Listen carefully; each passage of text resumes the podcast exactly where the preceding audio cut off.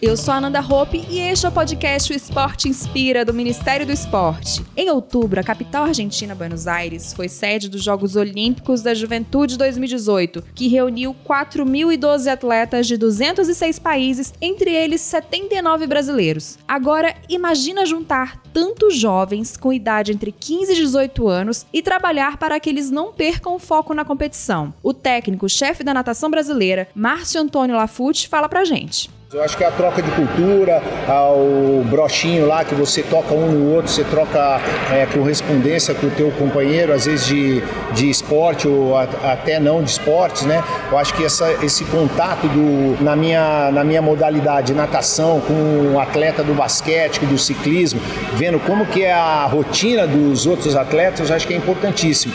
E a gente tem lutado bastante para que o atleta não perca o foco que é o da competição porque aqui tem muitas coisas para que o atleta possa perder o foco. Quer saber como foi a participação do Brasil nos Jogos Olímpicos da Juventude 2018? Confira nas nossas redes sociais e no portal rededoesporte.gov.br. Até o próximo episódio do podcast O Esporte Inspira.